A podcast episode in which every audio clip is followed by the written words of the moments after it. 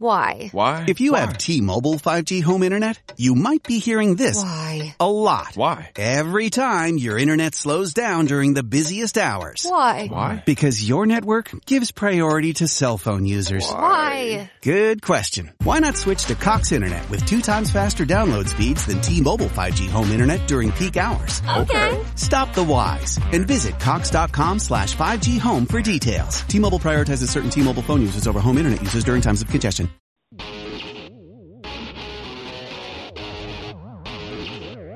It is SNY.TV's The Juice on the Cuse podcast, covering Syracuse basketball, lacrosse, and football. Today on the Juice on the Cuse podcast on SNY.TV, we'll be talking about the start of the Syracuse lacrosse season and a frustrating loss for the basketball team. I'm Wes Cheng, and I'll be joined later by Brad Bierman, and our guest today is former Syracuse lacrosse defenseman Tom Guadagnolo. Tom, how are you today? It's great to talk to you. Yeah, thanks, Wes. Thanks for having me. Uh, it's going good. You know, revisiting in my mind the game from this past weekend that Cuse played, which I'm not sure if you watched. yeah, I definitely watched it and certainly want to discuss that in a bit. But before we do, we'll get you started on this one. You played at Syracuse from 2008 to 2011, so you've been gone for Syracuse for over a decade now. Catch us up on what you've been up to since then. Oh, I've been up to a lot. Been uh, real busy. Got a family going. Um, married to uh, my wife Taylor, who's awesome, who's actually a women's lacrosse player, and uh, we have a little baby boy Tommy together. Um, and we live down in New Jersey, just outside of New York City. And both of us work in uh, the medical device field, actually. So we uh, we got a busy life down here, um, but you know, always trying to stay current and catch up with the current Cuse lax stuff going on. You appeared in 55 games throughout your Syracuse playing career, and when you were a senior in 2011, you started all 17 games at close defense. You were part of the last two national championships Syracuse won in 2008 and 2009. What's your favorite memory from your Syracuse playing days? Oh, I have a lot of favorite memories. I mean, I, I was part of an amazing crew. Um, I mean, my my class alone um, was just great. I, I'm still very close with a lot of the guys from that that group, and um, I I can't even pinpoint one of my favorites. You know, I all the guys every year I was there were a great experience. That's definitely one of the best things you take away from uh, Syracuse lacrosse. It's just an amazing atmosphere. But I think my, probably my most memorable was, believe it or not, my freshman year where my role was probably a little smaller, just getting to play with my older brother Kyle, who's a senior and a captain on the team. We won national championship together. Uh, you know, that was that was quite the experience growing up in the uh Onondaga area and always being at Syracuse lacrosse games and watching the Gaits and and the Jim Morrisseys and then the Powells and then and then us being able to roll in and do the same thing in uh, the dome, you know, where we watched so many of our idols. It was it was a cool experience being on the squad together. You just mentioned going to games growing up and watching the Gait brothers. Obviously, the big news in the offseason was that John Desko retired and now Gary Gait is the head coach. What did you think of the coaching change? Look, I, I loved Coach Desko. I mean, he was awesome. Um, you know, I got very close with him my senior year, and you know, I still t- stay in touch with him from now, uh, you know, here and there uh, now. But I mean, sometimes things, you know, you just had your time, and I think that, uh, you know, Gary is an amazing guy. I, I've never had him as a coach, but I, I played with him. I played in, you know, summer pickup games and alumni games with him. I mean, he's he's just like an an all around uh just asset to the game of lacrosse. I mean, he's fun, he's serious, he he obviously is is very knowledgeable and he's done everything that he's asking his players to do. So that that's a big thing that I think um whether or not things click immediately, um, he's been through everything. He's you know, he's obviously coached the women's successfully. He's coached men's indoor, the USA team. He's he's done a lot in his career, and I, I just think that having someone like him at the helm of the program is, I mean, you can't go wrong. Um, you know, uh, maybe people are a little stagnant to think that now that the season has started and it's been tough, but you know, I also look at like where they stand in the midst of their schedule. They got a tough schedule, and I think that that Gary's going to bet on himself when he he plays these these hard matchups the second time around. And you know, losing in February is is not the end of the world. I, I think that the future of the program is in the best hands possible right now. You started talking about it, but Syracuse is one and two on the season now, and they just played the number one and two teams in the country in Maryland and Virginia. What did you think of the team's performance so far? I, you know, I, I think a lot of it is um, is positive. You know, what they were able to do against Maryland alone just shows the grittiness and the, and the willing to dig. I, I think I think that's something that teams either have or they don't, and these guys at least showed that they have it um, you know, early on in the in the season, it's not the end of the world taking some of the losses they're taking. I think a lot of it, even this past weekend, was they just got beat between the lines more than anywhere else. Um, you know, Coach Pietramala, I don't know him, but I mean, I know his reputation and the defense. From what I could see, it, it looks, you know, for for the most part, it looks solid when they're in a six on six setting. Guys aren't getting beat. I mean, you know, Brett Kennedy is fantastic. I, I, I just think um, they're in a good spot. It's it just sometimes takes a little more than just having good players. It takes you know meshing. It takes uh, getting in a groove. You know that's something maybe the offense hasn't quite found from what I can see, but it's it's hard to always tell what's going on from the outside looking in without knowing what they're trying to do, what they're trying to accomplish. And you know, I'm sure Gary's looking at all these guys he has who are good, you know, great athletes, good lacrosse players, and he's trying to figure out where's the best spot to put them all. That's that's a more difficult equation to figure out, I think, offensively than just defensively. But I, I'm sure they'll end up getting there. And Tom, we'll get you out of here on this one. Put your coaching hat on here, and if you were Coach Guadagnolo right now, what would you tell the Syracuse lacrosse team? You know, I, I would tell them that this is motivation to keep keep digging in. You know, we're they proved that they're a good team. They they've proved that they're uh, they're able to play and beat anybody. I mean, the Maryland game could have gone very differently, and even the Virginia game was close at some points.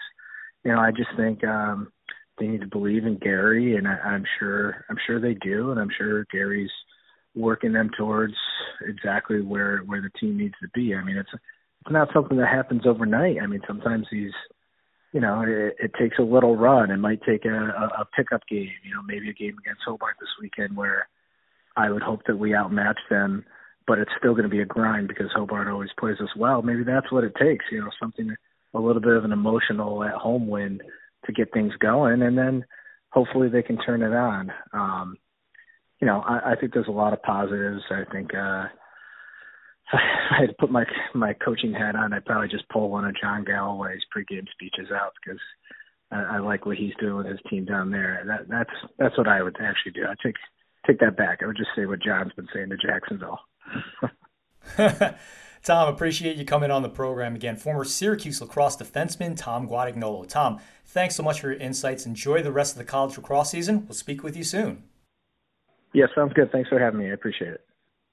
Awesome catching up with Tom Guadagnolo, and I'm now joined over the phone by the Juice Online editor in chief and my very good friend, Brad Bierman. Brad, how are you today? I am doing well, Wes. Thank you. Brad, Syracuse with a frustrating 88 to 79 overtime loss in North Carolina on Monday night.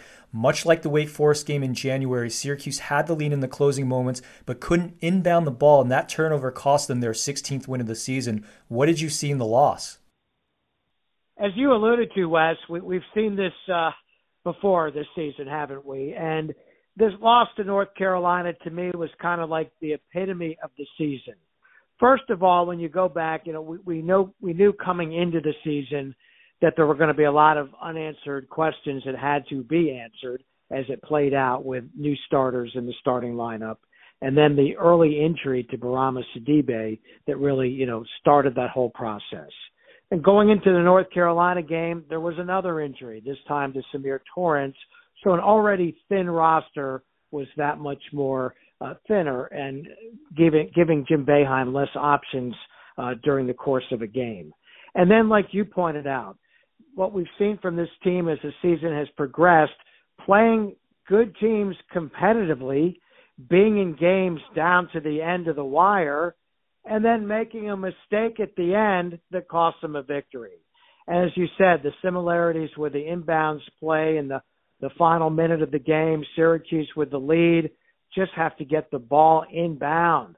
uh, get it in and, and see if you can draw a foul, get to the foul line and extend that lead and pull off, a, you know, a really tough win on the road in the ACC against a team that you've never beaten on their home court in conference play.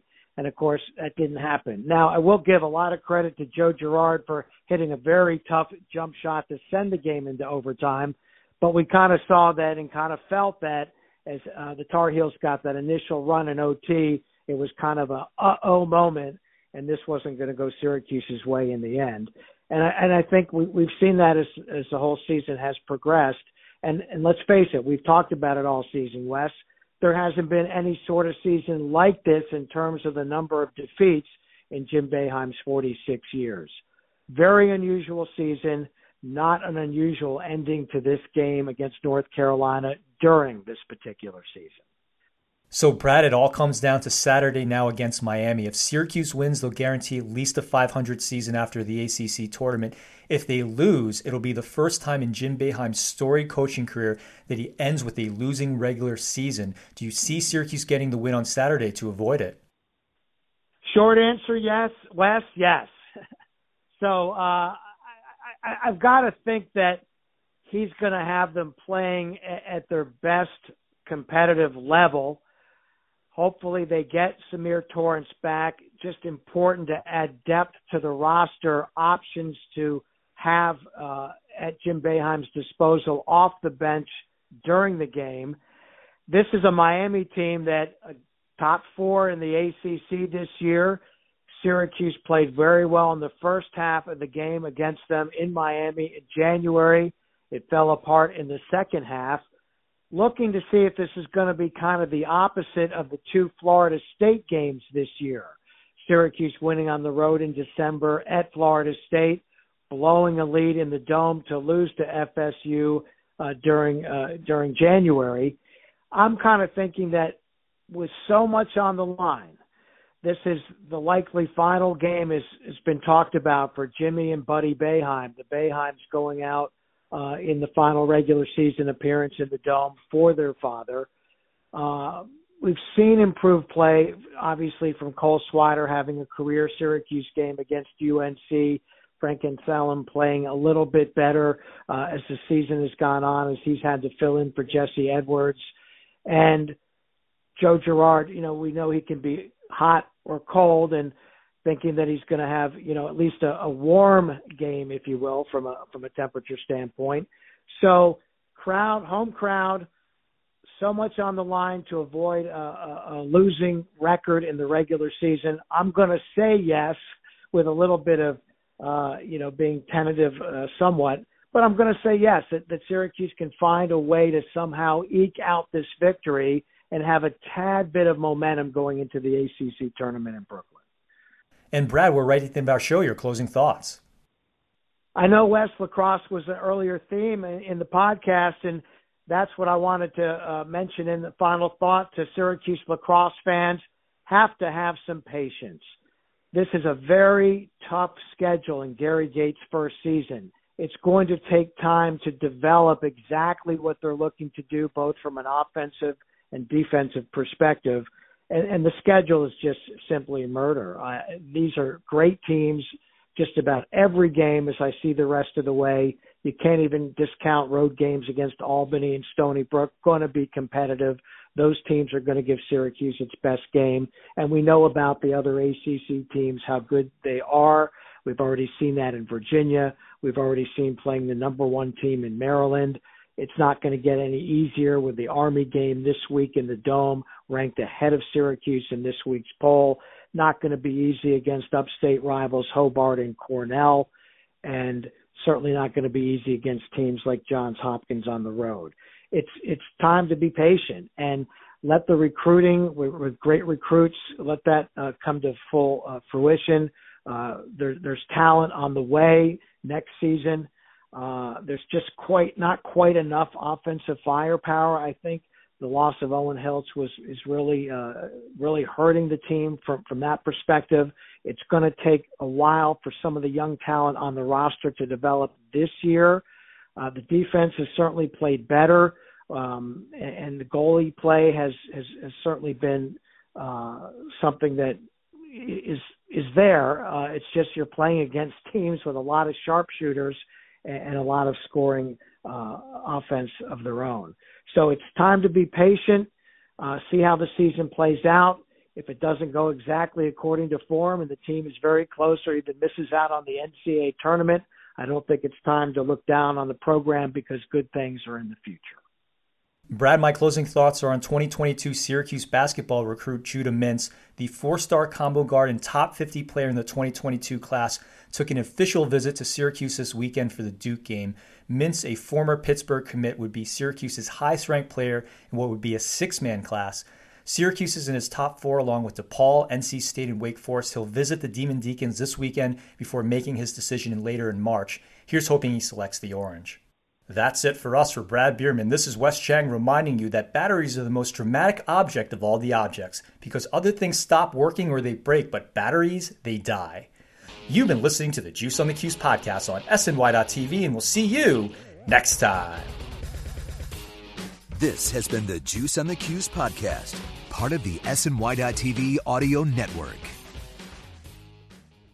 Looking for a fun way to win 25 times your money this football and basketball season? Test your skills on prize picks, the most exciting way to play daily fantasy sports. Just select two or more players, pick more or less on their projection for a wide variety of stats, and place your entry. It's as easy as that. If you have the skills, you can turn $10 into $250 with just a few taps. Easy gameplay, quick withdrawals, and injury insurance on your picks are what make Prize Picks the number one daily fantasy sports app. Ready to test your skills? Join the Prize Picks community of more than 7 million players who have already signed up. Right now, Prize Picks will match your first deposit up to $100. Just visit prizepicks.com slash play100 and use code play100. That's code play100 at prizepicks.com slash play100 for a first deposit match up to $100. Prize Picks, daily fantasy sports made easy. You know when you're listening to a true crime story that has an unbelievable plot twist that makes you stop in your tracks? That's what our podcast, People Are the Worst, brings you with each episode. I'm Rachel. And I'm Rebecca. We're identical twins who love true crime cases that make you say, didn't see that coming, and we hate the people responsible for them. Listen to People Are the Worst now on Apple, Spotify, or wherever you get your podcasts.